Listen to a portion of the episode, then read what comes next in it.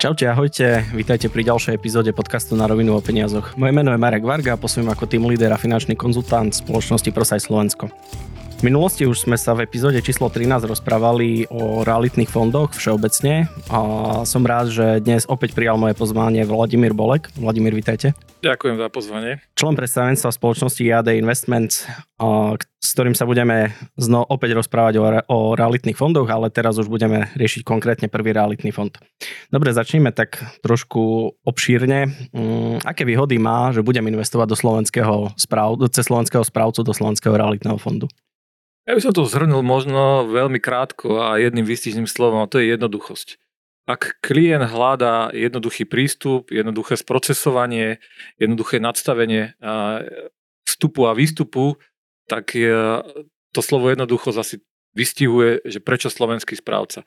Pretože keď to porovnáme a povie si, že idem do iného správcu, treba so zahraničným domicilom, tak už tam môže vstupovať nejaký faktor, ktorý môže ten proces či vstupu, či výstupu, či sledovania a nejakým spôsobom e, mierne predlžiť alebo, alebo skomplikovať. Jednoducho vstupuje tam nejaký prvok, vždycky ďalší. Už len keď si bude chcieť overiť treba nejaké, nejaké, nejakú informáciu, ktorá nie je bežne na webe, lebo ten zahraničný správca možno má slovenskú verziu webu, avšak mm, ten klient môže chcieť niečo naviac, môže chcieť, ja neviem, riešiť nejakú životnú udalosť, e, ktorá je spojená s tou investíciou a už tedy môže naraziť na nejakú formu bariéry. A keď sa tomu ten klient chce vyhnúť, tak preto ten slovenský správca jednoducho, jednoducho prístup, jazyková blízkosť, porozumenie procesov, obslúženie vlastne v rámci, v rámci našej krajiny bez nejakého problému z akéhokoľvek kúta tej, tej krajiny.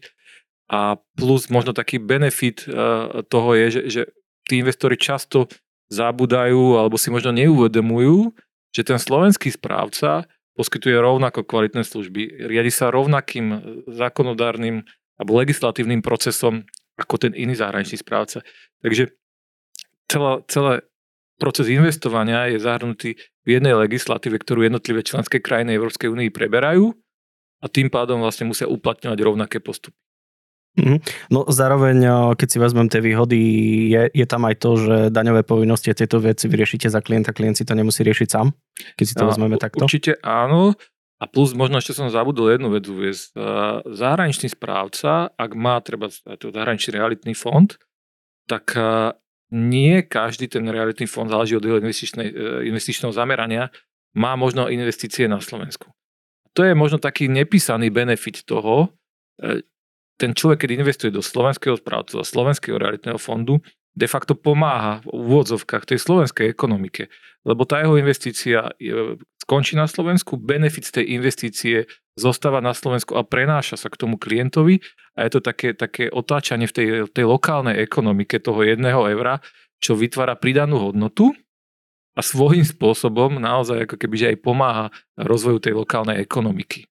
No áno, lebo zamestnávame, zamestnáva ten správca slovenských e, občanov, má slovenské upratovačky a podobné. Hej, tieto veci, zostávajú tie peniaze v lokálnej ekonomike, taký lokál patriotizmus. Presne tak a je to možno také niečo nepísané, ale toto naozaj funguje e, vo svete, lebo sa vytvára také ten, ten mikro, mikroproces celého toho jedného eura, ktoré niekde na začiatku od toho investora plyne do tej investície ide do tej budovy, ako ste správne povedali, že zamestnávame tam lokálnych ľudí, lokálne firmy dostávajú zákazky.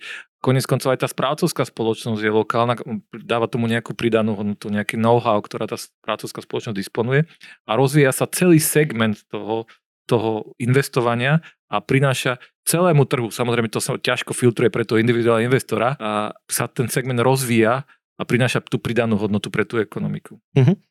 Dobre, uh, poďme ďalej. Uh, ako sa vlastne darilo realitnému fondu, keď vezmeme ten rok 2023, ktorý už je za nami? Ja by som to možno rozdelil na nejaké dve roviny. Prvom je keby vývoj realitného trhu ako takého a potom na základe toho vývoja realitného trhu, ako sa vyvíjal ten realitný fond. Realitný trh ako celok sa zvykne vyvíjať v nejakých cykloch. A rok 2023 je viditeľný prelom toho cyklu. To znamená, že keď sme tu mali obdobie nízkych úrokových sadzieb a realitný sektor je segment, ktorý je veľmi náročný na kapitál, to znamená na cenu kapitálu, tak v tom roku 2023 bol zjavný prelom. Narastli, narastli sadzby, najrýchlejšie za posledných 20 rokov, lebo tá Európska centrálna banka zvýla tie sadby z nuly na súčasnú úroveň behom vlastne roka a pol. To znamená, že, že tie, tie efekty toho zvýšenia ešte len dobiehajú. Ešte len dobiehajú a ešte nás čiastočne budú sprevádzať aj v priebehu tohto roka. A vtedy ten realitný trh ako keby začal na to reagovať. A realitný trh ako celok zase musíme rozdeliť na nejaké drobné. Realitný trh je totiž to veľmi pestrý. Ja zvyknem prirovnávať taký, že, že je to dúha. Ne? lebo máme, máme byty, máme tie rezidencie, máme, máme eh, komerčné nehnuteľnosti, ako sú kancelárie, logistika, obchodné centrá, eh, retailové centrá, potom sú také alternatívne realitné investície, ako sú treba nejaké dátové centrá, eh, domovy pre starších. Jednoducho ten realitný trh je veľmi pestrý. A teraz každý ten segment toho realitného trhu bol tým makrovývojom, čo je vývoj tých sadzieb a vývoj celkovej ekonomiky, nejakým spôsobom ovplyvnený. A tam zjavne došlo k zmene toho cyklu. To znamená, že ten rastúci realitný trh a rastúce ceny na tom realitnom trhu boli nejakým spôsobom zasiahnuté a premietli sa do jednotlivých segmentov toho realitného trhu. V každej v inej, v inej forme a v inom rozsahu.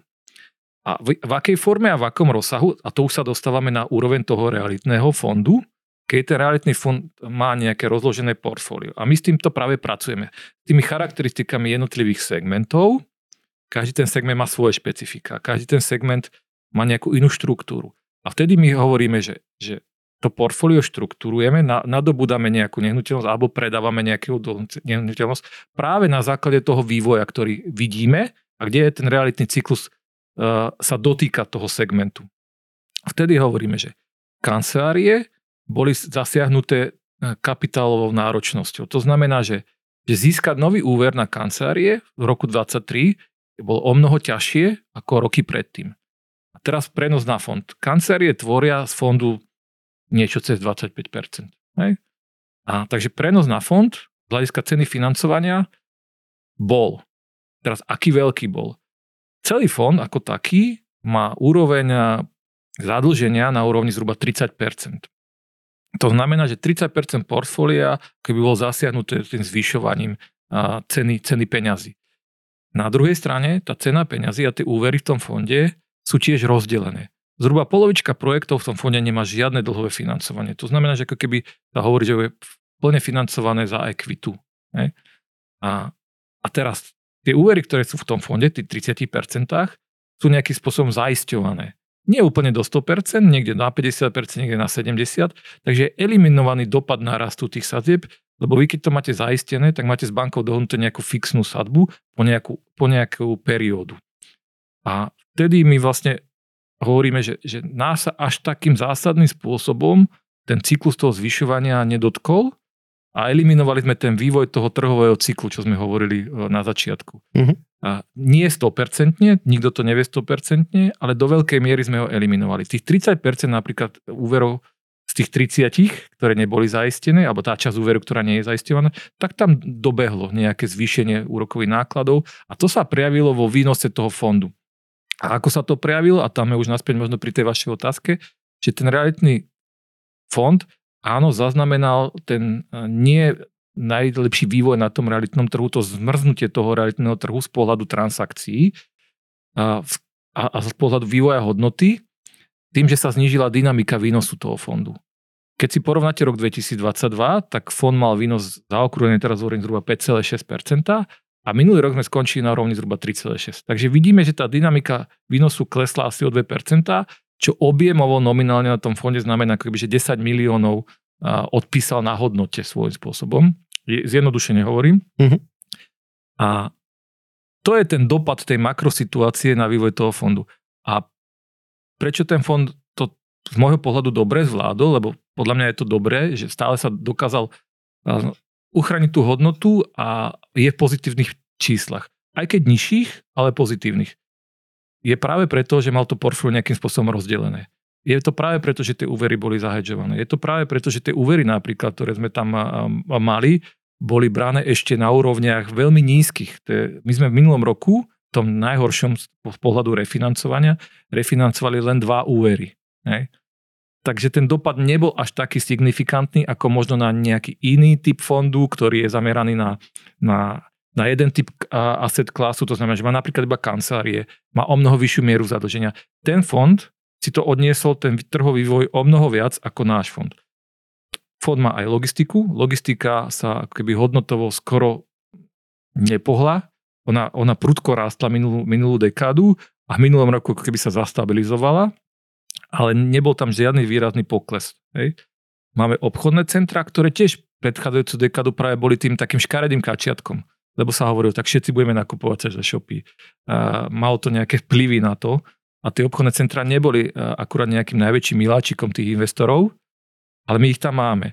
A teraz sa ukazuje, že sa zistilo, že aha, tak nie úplne všetci budeme nakupovať cez tej shopy, ja to veľmi zjednodušujem, ale vzniká nejaký hybridný model. Hej? A, a tie obchodné centrá sa z tohto ťažia. Takže to portfólio fondu sa ukazuje ako v celku odolné na to, aby absorbovalo nejaký ten trhový vývoj.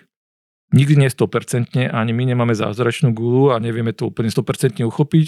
A, ale vzhľadom k tomu, že tie reality sa práve pohybujú v tých cykloch, tak v nejakom perióde vidíte, kedy sa ten cyklus začína lámať a, a, a vie sa to portfólio nadstavovať alebo prenastavovať. My sme minulý rok realizovali nejaký predaj, dokupovali sme pozemky práve z toho dôvodu, že tie pozemky sú keby najmenej citlivé v tej fázi toho trhu na to, aby tam dochádzalo nejakej prudkej zmene hodnoty. A zase keď sa ten trh odrazí, čo očakávame, že naozaj by sa mohol a práve tá dynamika výnosu toho realitného fondu sa potom zvýši zase, a tie pozemky by napríklad, hovorím iba o jednej časti toho fondu, mohli čo na, najviac získať na hodnote, najrychlejšie zase. Hej. Takže tá reštrukturalizácia toho portfólia, ono, to je to, čo ten investor nevidí, ale ona prebieha kontinuálne. Kontinuálne sa z toho fondu niečo predáva, niečo sa dobudováva a, a, a niečo, niečo sa kupuje. A je to práve preto, aby to portfólio bolo schopné absorbovať ten trhový výkyv. Nikdy to nebude 100%, opakujem sa, a bude to vidieť na tej dynamike výnosu toho fondu, ale veríme, že, že vďaka tej dlho a dlhej histórii už relatívne na slovenský trh, ten fond je tu 17 rokov a už zažil niekoľko uh, fáz vývoja cyklu, tak uh, ďalej budeme schopní uh, to udržiavať na primeraných úrovniach. Na pozadí je strašne veľa mravenčej práce, hej, ktorú nevidí bežne klient. Áno, áno. áno. A spomínali ste hedžovanie, vedeli by ste to nejak v skratke vysvetliť a bol tak úplne jednoducho pre lajka, že by ľudia pochopili, čo to je? Áno, um, môže, predstavte si, že si berete vy sám úver. Úver máte na 5 rokov, kde vám banka povie, že máte tu sádzbu pevnú, to je tá marža banky, čo je napríklad pri tých úveroch predchádzajúcich rokov brany bola napríklad 1,7%. A k tomu vám budeme dopočítavať uh, Euribor trojmesačný. To znamená, že vaša sadba konečná je ten fix plus ten Euribor. Mm-hmm. Ten fix znamená, že máte 1,7 a keď bol Euribor nulový, tak ste platili jednoducho 1,7% úroku z toho úveru ročne. Plus nejakú amortizáciu, to znamená, že ste splácali čas istiny. V okamihu, kedy ten Euribor začal rásť, lebo on reflektuje na, na ten vývoj alebo na vývoj sadieb, ktoré určuje centrálna banka, tak sa dostávate do situácie, kedy máte, že tu ten fix vám zostáva, ale ten Euribor vám narastol z 0 na 4%. Vtedy váš náklad na úver už není 1,7, ale už je 5,7. A samozrejme, musíte mať na to cash flow z toho projektu, aby vám to dokázal pokryť a ten cash flow je spätý s tým, akú máte mieru zadlžená, aký je, aký je ten úver e, vysoký. Ak máte úver na úrovni 70%, 75, alebo aj 80, aj také boli, a nemali ste ich zafixované, tak sa ten náklad v plnej miere premietol na vás. Ak ste na to mali silný cash flow, tak ste to ešte teoreticky mohli zvládnuť, ale stačí, keby vám vypadlo jeden, dvaja nájomcovia a už začínate mať problém, lebo tá banka si stanovuje tzv. kovenanty. To znamená, že nesmiete porušiť nejaké veci. Hm. Ak ste ten úver zafixovali, a fixácia znamená, že vy si ten Euribor kupujete od banky ako keby ďalší nástroj, ktorý sa volá, že úrokový swap. A v tom úrokovom swape vlastne vy sa s bankou dohodnete, že aj keď ten Euribor pôjde na 4, tak vy vlastne držíte akoby líniu treba z 2%. Záleží v akom období ste ten úrokový swap uzatvárali. Takže váš maximálny náklad bude 3,7%, nie 5,7%. Mm-hmm. Takže tam dochádza keby fixácii tej úrokovej sadby, tej pohyblivej zložky. Nie tej, tej marže, tá je rovnaká stále, ale tej pohyb, tú pohybovú zložku si, si fixujete na nejaké obdobie. Ono to niečo stojí, samozrejme to nie je zadarmo, tá banka si za to vypýta nejaký, nejaký poplatok, ale stále je to lacnejšie, ako by vás to malo dobehnúť v plnej miere tých, tých v našom príklade tých 5,7%. Že vlastne mm, zjednodušene to môžem zobrať tak, že to je poistenie úverových nákladov alebo nejak takéto áno. úplne zjednodušenie. No, úplne zjednodušene áno. Že si vy, ako keby, že nastavujete si nejaký strop. Uh-huh. Že OK, ja viem, že tento úver má najbližší 5 rokov, pri akomkoľvek vývoji toho Euriboru nebude stať viac ako plus 2%. A to je, to je nejaký úrokový strop. Že človek si vie nastaviť potom ten cash flow a vypočítať, že či to viem vôbec ustať. Presne tak. To je tá druhá veľmi dôležitá zložka, keď viem, že z tej budovy mi plyne miliónový nájom a keď som si zobral, že pol milióna úver, tak si viem zrátať, koľko bol z toho e, budú náklady pri tejto sadbe maximálnej a viem, že napríklad budúci rok mi klikne inflácia a zvine sa mi príjem z budovy o 10%, tak už má milión 100, ale môj úver zostal zafixovaný v tejto úrovni a už ten, ten prebytočný cashflow ide, ide ku mne ako keby naspäť do fondu, do toho vrecka veľkého. Že človek vie jednoduchšie plánovať tú budúcnosť, ako s tými Áno, peniazmi pracovať. Len je to veľmi citlivá vec a to celkovo miera zadlženia a história je plná týchto príkladov, kedy v tých dobách nízkych úrokových sadieb bolo nižších veľa hráčov, nazvime to, a to prepákovalo, a potom tie banky si uplatnili tie, tie záložné práva, alebo, alebo sa pre, prelomili tie, tie kovenanty, ktoré banky stanovujú a malo to vplyv na precenenie potom tej nehnuteľnosti. To zase pre rozumného hráča a, a dlhodobého hráča práve vytvára priestor na, na dobrý nákup. Mm-hmm. Hej, že vykupuje aktívum, ktoré je relatívne vystresované. A to môže byť dobré aktívum, iba v pozadí bolo zle nadstavené to financovanie. Hej, že, že keď si kúpite budovu v centre Bratislavy, ktorú niekto preúveroval, nazveme to, lebo on takýmto spôsobom si, si akoby predčasne vyťahol peniaze z toho, z toho budúceho príjmu z tej budovy, tak eh, to viete kúpiť možno o niečo lacnejšie. A, a je to len preto, že niekto sa k tomu postavil, alebo mal inú predikciu, alebo si myslel, že to bude dlhšie trvať, tie nízkorokové sadby. Ako tých príkladov je, je, je, je milión a história prináša neustále nové, nové príklady, ako sa za investori nevedia ponaučiť takýchto vývojov a učiť. História je učiteľka múdrosti. Kto ako hovorí sa, že, že, že sa, sa rímuje a je naozaj krásne vidieť, e, že toto sa neustále opakuje. No, no máme teraz čerstvý príklad v podstate ra- rakúsky developer, má nie, nie teraz porúvam, neviem teraz meno rýchlo z hlavy, ale... Je to Signa, je to ako keby, že pán Benko sa volal, ktorý naozaj veľmi rýchlo rástol, vyzbieral kopu peňazí od investorov a bral, bral kopu úverov, a kupoval ikonické budovy ako Chrysler budova v New Yorku, a, ale naozaj, ja teda som to úplne neanalizoval, ale najväčším problémom asi bolo to práve to prepakovanie toho hey, portfólia. Ich dobehol úverový dlh akože neuveriteľným spôsobom, tie narasty úrokových Presne sadzieb. tak, že, že, a to je také, taká základa mudrého hospodára hej, a tej našej odbornej starostlivosti aj vy doma si vždy v počítače, že, že môžem sa zadlžiť do takejto miery, lebo môj príjem mi to aktuálne dovoluje. Nemôžem ísť cez to. Môžem, ale teoreticky to môže mať konsekvencie. Ak sa ten trh bude vyvíjať proti mne, tak doplatím na to. A toto je možno tento príklad. A to platí aj vo veľkom. Že jednoducho ten úver je niečo podobné ako s ohňom. Že, že, že, že dobrý sluha, ale zlý pán. Že nesme, nesme sa z toho úveru stať, stať pán. Ne? Musíte strážiť tú úroveň zadlženia, musíte si nadstavovať tie fixácie, aj keď v čase tých nízkych rokových sazieb si poviete, že nepotrebujem, ale je to o to drahšie, lebo tam musím platiť niečo za ten, za ten hedging. Mm, oplatí sa to z dlhodobého pohľadu, sa to oplatí. Hm. Čo aj nikdy nevie, čo sa môže nastať, nikto nepredpokladal, že bude vojna na Ukrajine a podobne. Hej. To sú tie čierne lábute v tej ekonomickej teórii, to tak naozaj funguje a, a vy naozaj nikdy neviete, čo bude v budúcnosti. A akurát sa viete poučiť z tej minulosti. To je to, že hovorím, že to je tá učiteľka múdrosti. A keď sa poučíte z tej minulosti, tak do veľkej miery viete ako keby nadstaviť tie procesy tak, aby vám kryli tie známe rizika a keď už vás niečo naozaj 100% prekvapí, tak to nebude mať možno až taký fatálny vplyv, ako by to malo, keby ste neboli zaistení, alebo keby ste to neriešili, alebo ste, ste, ste nenastavovali tú štruktúru takým spôsobom. Aj keď možno pre investora sa to môže zdať niekedy v tom pozadí, že ježiš, ak oni majú o percento nižší výnos, ako má druhý fón a, a funguje taká tá ľudská, že, že všetci máme tendenciu za, za, za čo maximálnym číslom. Hej? no z dlhodobého pohľadu to fakt nemusí vždy fungovať. Na to by som možno rád upozornil, že treba sa pozrieť, čo je za tým fondom, aké má zloženie portfólia, aké má jednotlivé parametre toho portfólia, aká je cena financovania, aká je miera zadlženia, aký je cashflow z tých budov, aká je miera obsadenosti, lebo vás ako realitného investora najviac chráni ten, ten cashflow, ktorý plyne z tých budov. Ak máte budovu 100% prenajatú, ak máte cashflow, ktorý tá budova generuje takmer 100%, myslím v spojitosti s tou obsadenosťou, a, a máte rozumnú mieru založenia, tak ste naozaj veľmi slušne chránení voči vonkajším vplyvom. Ne?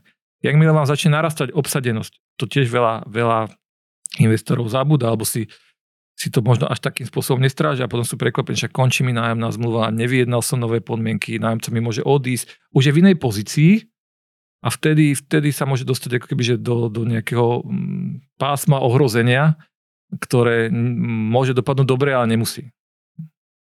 Dobre, častočne sme to už na, načrtli, ale ako tak nejak v skratke sa vyberá nehnuteľnosť, alebo mm, čo sa nakupuje do portfólia vlastne u vás? No, Prvý realitný fond v štatúte má uvedené, že môže vlastne nadobúdať nehnuteľnosti na území celej Európskej únii a vlastne zo všetkých segmentov, nazvieme to. A my sa rozhodujeme v rámci niekoľkých procesov. Prvé hovoríme, že máme nejakú aktuálnu štruktúru portfólia, kedy vieme, koľko percent nehnuteľností sú takéhoto typu, takéhoto typu, takéhoto typu a tej si hovoríme, že to je ten prvý moment rozhodovania.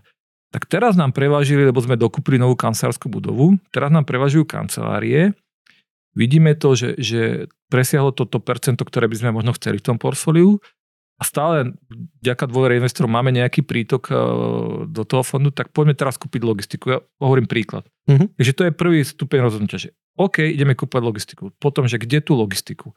Tak zase pozrieme sa na portfólio a hovoríme, tak máme na Slovensku toto, e, v Polsku toto, v Maďarsku máme takúto logistiku, chýba nám česká logistika.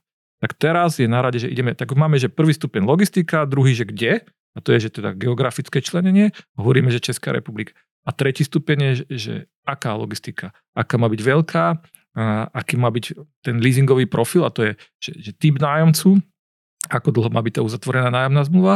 A samozrejme výnos, za kým to chceme kupovať. Zodpovieme si na tieto otázky a v tom okamihu ideme na trh a hľadáme. Toto je asi jedna z naj... lebo toto si vieme spraviť, prvotnú fázu si vieme spraviť celku rýchlo a prijať nejaké základné rozhodnutie. Ale nájsť na trhu ten vhodný produkt, to už je tá najťažšia e, vec, lebo nie vždy nájdete na trhu presne ten typ asetu a toho aktíva, ktorý chcete do toho portfólia naviesť.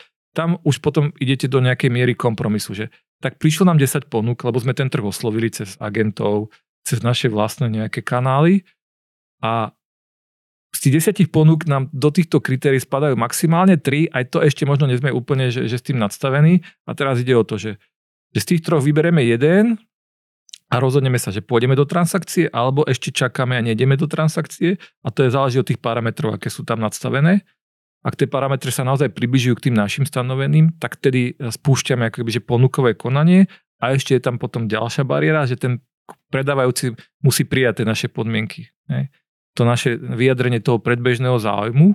Jakmile ho príjme, tak sa spúšťa ten ostrý proces a to je tá transakcia, ktorá môže trvať 3 mesiace, ale aj rok.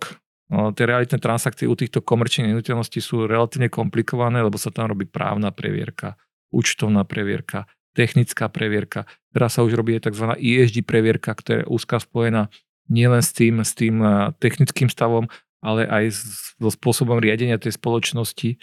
A je to široký okruh, okruh otázok a keď tá previerka dopadne dobre a dohodneme sa s predávajúcim na znení kúpnej zmluvy, tak sme pripravení ju podpísať a tým pádom vlastne nadobudáme potom tú nehnuteľnosť do toho fondu a máme ten transakčný proces celý završený. Že vlastne nájdete toto, čo vyhovuje a podobne, potom nastane hĺbkový audit, že by tam neboli nejakí koslivci v skrini a potom sa už začne reálne riešiť predaj. Áno, presne tak, že objavia sa tí kostlivci, teraz sa povieme, či ich vieme poskladať alebo nie. Mm. To je tiež jedna, jeden z bodov, lebo ak tam je zatekajúca strecha a hovoríme si, že OK, nie je to dlhodobo, technici nás na to upozornili, ale má to riešenie, lebo riešenie je teda vymeniť strechu, tak už je o to dohode s tým predávajúcim. Dáte nám zľavu, alebo to spravíte predtým, ako nám to odozdáte, lebo problém je identifikovaný. Ak je identifikovaný problém a má riešenie a viete sa na ňom dohodnúť, tak to není základná bariéra v tej transakcii. Ale ak by tam bol napríklad nejaký daňový problém, nejaký daňový, daňový test, ktorý, ktorý tá spoločnosť, ktorá vlastní tú nehnuteľnosť, musela aplikovať a bol by tam nejaký daňový dopad a my vieme, že, že by sme šli do rizika treba súdneho sporu so štátom, alebo daňový úrad alebo niečo takého. Môže to byť daňová uznateľnosť úrokov, môže byť kopu iných vecí. To sú už špecifické odborné otázky. Tak tedy si povieme, že tak toto nám možno nestojí za to riziko a odstupujeme od tej transakcie. Aj to sa stáva. Bohužiaľ, aj to sa stáva. Hm. Aspoň na niečo sú dobré audity. Samozrejme, ten predávajúci to vo väčšine prípadov vidí inak, ale to je, to je klasický stred názorov predávajúceho kupujúceho. To je to isté, čo funguje možno pri bytoch. Hej. Tak eh, že táto zástrčka nefunguje zo všetkých ostatných, však to není problém, však to si necháte spraviť. a toto, toto funguje aj v, to, v tom veľkom, v tých komerčných nehnuteľnostiach, samozrejme v inom meradle, v inom nadstavení, aby som to iba takto si dovolil možno približiť, že, že, mm. že keď má problém, e, je identifikovaný, má riešenie a je schopnosť dohody sa s predávajúcim, tak sa tá cesta nájde väčšinou a ten problém sa prekoná. Na to je tá kúpna zmluva, aby na to pamätala. Nie vždy tomu bohužiaľ dochádza. Nie sa to dá takto vyriešiť. Hej, aj pri bytoch alebo pri domoch hrajem klientom, že radšej si to najprv pozrite s niekým, čo čo sa vyzná a vám pozrie tie veci, lebo tam sa vždy dá niečo nájsť, čo, Toto čo môže byť veľký že, problém. Že dneska už existujú odborné firmy, ktorí vám spravia takýto audit aj pri tých bytoch, ak, ak niekto teda že stojí to obrazne pár sto eur a to sa vám vráti. Hey, to netreba lutovať. Pre väčšinu ľudí je to vždy najväčšia investícia v živote. Presne tak. A presne potom tak. opravovať to býva veľký problém. Dobre, spomínali ste, že ste v poslednej dobe prikupovali nejaké nehnuteľnosti. Je nejaká taká viditeľnejšia? Ktorú by sme videli. Myslím, že v Bratislave ste nakupovali niečo väčšie. Mm, áno, je, je, bola to jedna z najväčších transakcií na bratislavskom realitnom trhu na minulý rok a to bol nákup eh, kancelárskej budovy pri Binova 19. A my sme sa rozhodli túto budovu uh, práve preto, že splňala tie naše kritéria. Je to centrálna lokácia, je to, je to stále novoznikajúca štvrť, aj keď ona tam samozrejme už niekoľko rokov je, tá štvrť stále prechádza nejakým vývojom a, a za pár rokov tá štvrť bude relatívne finálnejšia ako je teraz lebo ešte tam pribudnú ďalšie budovy. Vidíme, jak sa tá štvrť rozvíja. Teraz hovoríme o tom, že tam bude električkové prepojenie, tak preto si myslíme, že to bude mať slušný vplyv na vývoj tej hodnoty tej budovy. A, a to bol jeden z tých, tých motivačných prvkov, prečo tú budovu nadobudnú do toho portfólia, alebo nám zapadla práve do tých kritérií. To bol m, mm, asi naj, to bola najväčšia transakcia minulom roku, ktorá do toho fondu spadla. Mhm. Dobre, ja by som chcel aj prejsť konkrétne tému, lebo väčšina ľudí, keď sa stretnem, tak riešia, no v banke mám nejaké garancie a podobne. A veľa ľudí nechápe to, že vlastne keby napríklad, hej, čist, čistý hypotetický príklad, IADčko by zbankrotovalo, čo sa s ich účtami stáva, hej, že veľa ľudí si nevie predstaviť to, že vlastne ten majetok je úplne oddelený od tej správcovskej spoločnosti, že o tie peniaze by primárne neprišlo, lebo veľa ľudí sa bojí, že OK, to není banka, že ne, nemám také garancie. Ako, ako to mám vlastne, alebo ako by ste človeka, človeku vysvetlili to, že tam je v podstate z môjho laického, a no, už veľmi nelaického, ale z odborného hľadiska, je tam vyššia garancia, ako keď mám peniaze v banke nejaký veľký kapitál. Asi ste to správne povedali, že tá prvá veta, že to hospodárenie fondu je oddelené, to je strašne dôležité slovo, oddelené od hospodárenia správcovskej spoločnosti. Keby sa čokoľvek stalo správcovskej spoločnosti, a to je jedno, či je to IAD alebo ktoré druhá, tak vstupuje do procesu Národná banka, ktorá ako keby ten fond sa, uzatvorí v tom okamžiku obrazne a teraz sa povie, že, že OK, tak vy máte problém, vy, teraz poviem, preženiem, že vy končíte a Národná banka má právo aj zákonné možnosti nominovať druhého správcu. To znamená, že tento fond môže prejsť pod iného správcu, ktorý bude vykonávať správu, lebo je to úplne oddelené. Účet fondu je u depozitára. My na ten účet, a zase obrazne, môžeme vstúpiť iba vtedy, to znamená správca ako je môže vstúpiť na účet prvého realitného fondu iba vtedy, keď splní štatútom stavené, nastavené pravidla. A depozitár práve, preto je tam ten depozitár, aby tie pravidla kontroloval. To znamená, že teraz ja ako portfolio manager vidím, že na účte je, je voľný 10 miliónov.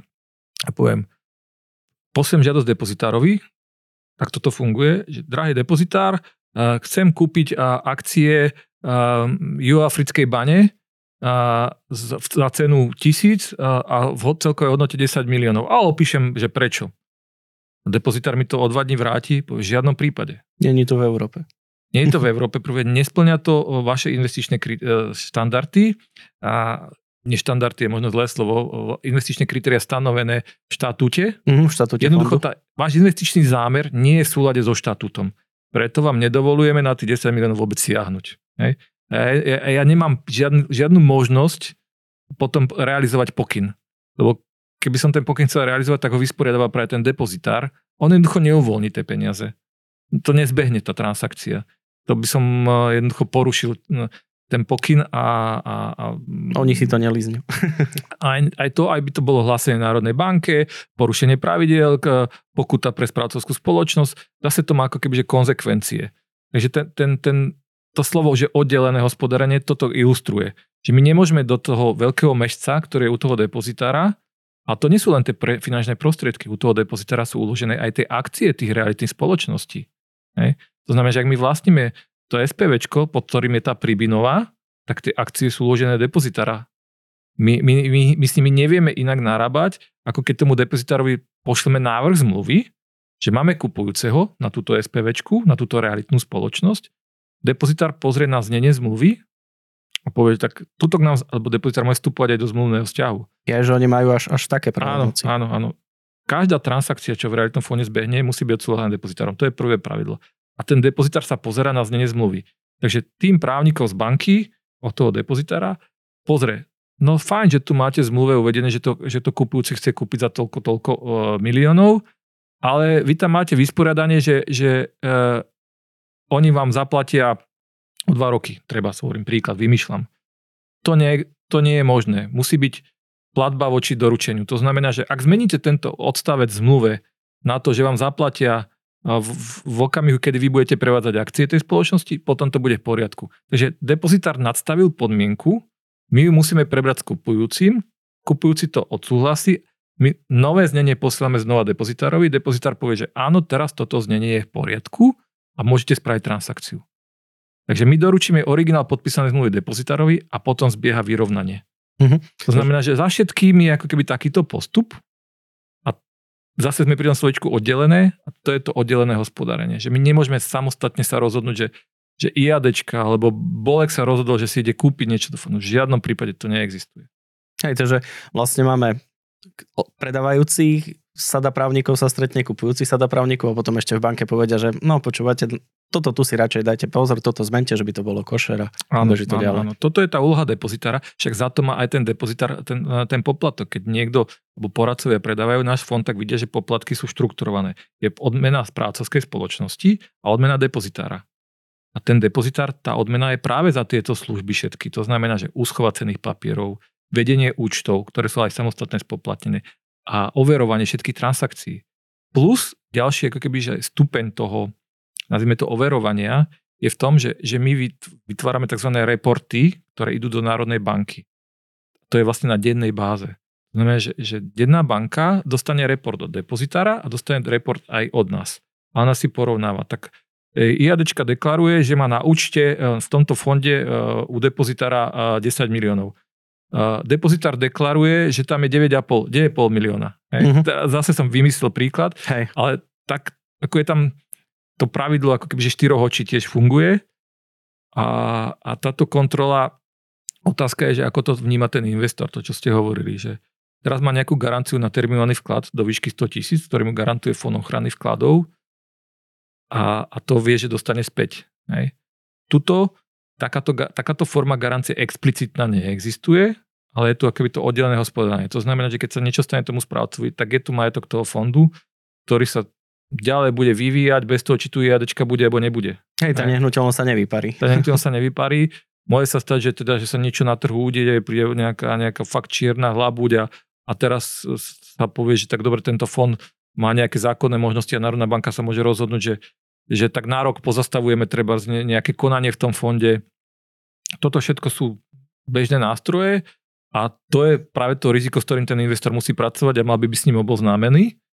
A z pohľadu nejakých iných rizik, to myslím si, že je stále akceptovateľné riziko. Hej, lebo ten samotný majetok hmm. tam zostáva. Aj pokiaľ nespadne meteorit na Bratislavu, tak proste tá nehnuteľnosť nezmizí. Aj keby spadol, teraz možno to bude znieť bláznivo, ale na, zase zákon nám dáva povinnosť, vyslovene je to povinnosť, ktorú tiež kontroluje deputát, že, že nehnuteľnosť majetku fondu musí byť poistená. Ne? A už môžeme sa baviť o miere poistenia, a či nám poistenia všetko uhradí, Samozrejme, tam je veľa variácií, ale základná forma poistenia určite existuje na každej budove, ktorá v tom fonde je. Či by sme dosiahli úplne tú kúpnu cenu, alebo tú, tú trhovú cenu, to áno, aj tam tá poisťovňa môže vznieť nejaké námietky, sú to nejaké procesy, môžeme sa baviť o lepšom scenári, strednom aj horšom, ale v princípe nejaká miera ochrany v rámci toho poistenia tam určite je. Hej, máme, v podstate človek má tie, garan- má, má tie ochrany viacej, hej, lebo depozitár niečo kontroluje, niečo kontrolujete vy, niečo vás ešte medzi časom kontroluje Národná banka, plus to máte poistené, že tie peniaze majú, výra- majú veľmi dobre zaistené, čo sa týka toho, keď sa my som sa pozrieme. Možno ešte, ešte ste spomínali, že niečo kontrolujeme my. Tam je možno tiež veľmi dôležitý prvok, ktorým by asi investor každý mal, mal pracovať a to je, že to je odborná starostlivosť toho správcu. Je to taký široko obsiahly pojem, a, ale dá sa s ním pracovať v rámci, keď si niekto vyhodnocuje, že kde chce investovať, aký typ fondu si vybere, tak ten správca je samozrejme dôležitý faktor, lebo ten správca hovorí o tom, že aký má kvalitný tím, akú majú prax tí ľudia. Určite je iná prax portfólio manažera, ktorý je na trhu 2 mesiace, ako na trhu, ktorý je 15 rokov. Určitá e, iná je prístup správcovskej spoločnosti, ktorá teraz vznikla a ktorá je tu, je tu desiatky rokov. A, a treba si akoby aj, aj s týmto pracovať, že, že, že keď si kupujete fond, tak si kupujete aj správcu. Alebo keď investujete do fondu, aby som bol presný, tak by ste sa mali pozrieť aj na toho správcu. To je jedno možno z tých kritérií, keď sa rozhodujete, že idem investovať, vyberám si takýto fond, ale kto ho vedie, kto ho spravuje. Keď si kupujete byt, tak sa tiež pýtate, že kto spravuje ten bytový dom. A ste s tým správcom spokojní alebo nespokojní. A to je možno tiež faktor, na ktorým by ste sa mali zamyslieť, keď si robíte nejakú analýzu a pozeráte sa na tie kritéria a nastaví, alebo prechádzate si s poradcom a poradca vám dáva nejaké možnosti, tak do ktorého, ku ktorej sa prikloniť, je to jeden z uh, faktorov, ktorý by ste mali zvážiť. Mhm. A osobné odporúčanie. Jasne. Dobre, o, už len také praktické otázky. Napríklad, o, mám už u vás niečo zainvestované, ako si viem skontrolovať, akú mám aktuálnu hodnotu účtu a podobne? Je to bežne prístupne na webe, to znamená, že, že vy dostanete po prvej investícii, keď je tá vaša, váš peňažný vklad spárovaný s vami, tak dostanete konfirmáciu, kde vidíte, koľko podielov akého fondu ste nadobudli, takže viete, že máte typ fondu, keď si kliknete na, na webovú stránku, tak viete, že v ten deň aká je cena toho. A už podľa počtu podielov viete, že, že či, ako sa vyvíja vaše investície. Okrem toho sú tam samozrejme grafické, grafické znázornenia, takže to je bežne skontrolovať naj, najprístupnejšia informácia. Plus tieto informácie o výkonnosti samozrejme zverejňuje Asociácia správcovských spoločností. To je za celé Slovensko, kedy všetky fondy, ktoré sú na Slovensku obchodované alebo teda mm, predávané, tie výkonnosti sú verejne dostupné. Zároveň súbežne máte vlastne aj mobilnú aplikáciu, kde si Áno, to človek vie pozrieť a podobne. Dobre, ak by som o, teoreticky mám tam vložené nejaké peniaze zainvestované priamo v prvom realitnom fonde, ako dlho trvá, ak by som potreboval spraviť výber na nejakú neočakávanú udalosť? Keďže je to otvorený fond, to znamená, že je to bežný fond takého typu ako, ako, ako akciový, ako z hľadiska, z hľadiska redemácie, teraz hovorím, nie z hľadiska investičného zamerania, aby si to niekto ne, ne, neplietol, ale ten fond má úplne iné rizika, ako má akciový fond alebo dlhopisový, a z hľadiska redemácie je to úplne rovnaký postup, to som chcel povedať, tak to je do dvoch až štyroch dní maximálne. Hej, že príde e, vaša požiadavka na redemáciu k nám do, do správcovskej spoločnosti, tam sa spracuje, je dôležité, že akú hodinu ešte príde, lebo má to nejaké časové vymedzenia, myslím. A spoločnosť spracuje tú požiadavku, dáva pokyn na výplatu do banky a, banka realizuje platbu, teda depozitár realizuje platbu. To znamená, že je tam jeden bankový deň ešte na tú, fyzicky na tú úhradu, kým sa tie prostriedky prevedú. To sa asi aj zrýchli, alebo v rámci, v rámci toho, že tie banky pristupujú na rýchlejšie vysporiadanie pladeb, ten proces beží v tých bankách takisto. Takže preto hovorím, že je to bežný proces 2 až 4 dní. Redemácia je vlastne z pohľadu klienta žiadosť o výber, hej? keď to tak áno, áno. Dobre, a na webe zverejňujete vlastne na vašej stránke JADSK zhodnotenia realitného fondu. Je to očistené o poplatky, alebo Áno, to- ešte to... To, čo tam vidí investor, tú výkonnosť, to je jedno číslo, už je očistené o správcovský a depozitársky poplatok. Mhm. To je jeho ako keby čistý výnos. Jedine, čo v podstate pri výbere, tak zaplatí dan z výnosu, ale to už realizujete za slovenských S raškou občanov. daňou. Tak, Áno. presne. Dobre, Vladimír, chcem sa vám veľmi pekne poďakovať, že ste si na, na mňa dnes našli čas a mohli sme spolu rozobrať prvý realitný fond. Ďakujem za pozvanie. Dúfam, že informácie budú uži- užitočné pre všetkých kolegov, ktorí sa zaoberajú investíciami. Uh-huh. Moje meno je Marek Varga a sprevádzal som vás dnešným podcastom. Ak by ste nás chceli sledovať, sme na, nájdete nás na webe na rovinu online, sme na Facebooku, TikToku aj na Instagrame. Ak by ste mali nejaké otázky alebo chceli by vás zaujímala práca vo svete financií, viete ma kontaktovať na marekvarga.prosaj.sk. Aj táto epizóda vznikla s podporou spoločnosti Prosaj Slovensko, za čo sa im chcem poďakovať. Ahojte, prajem ešte pekný deň.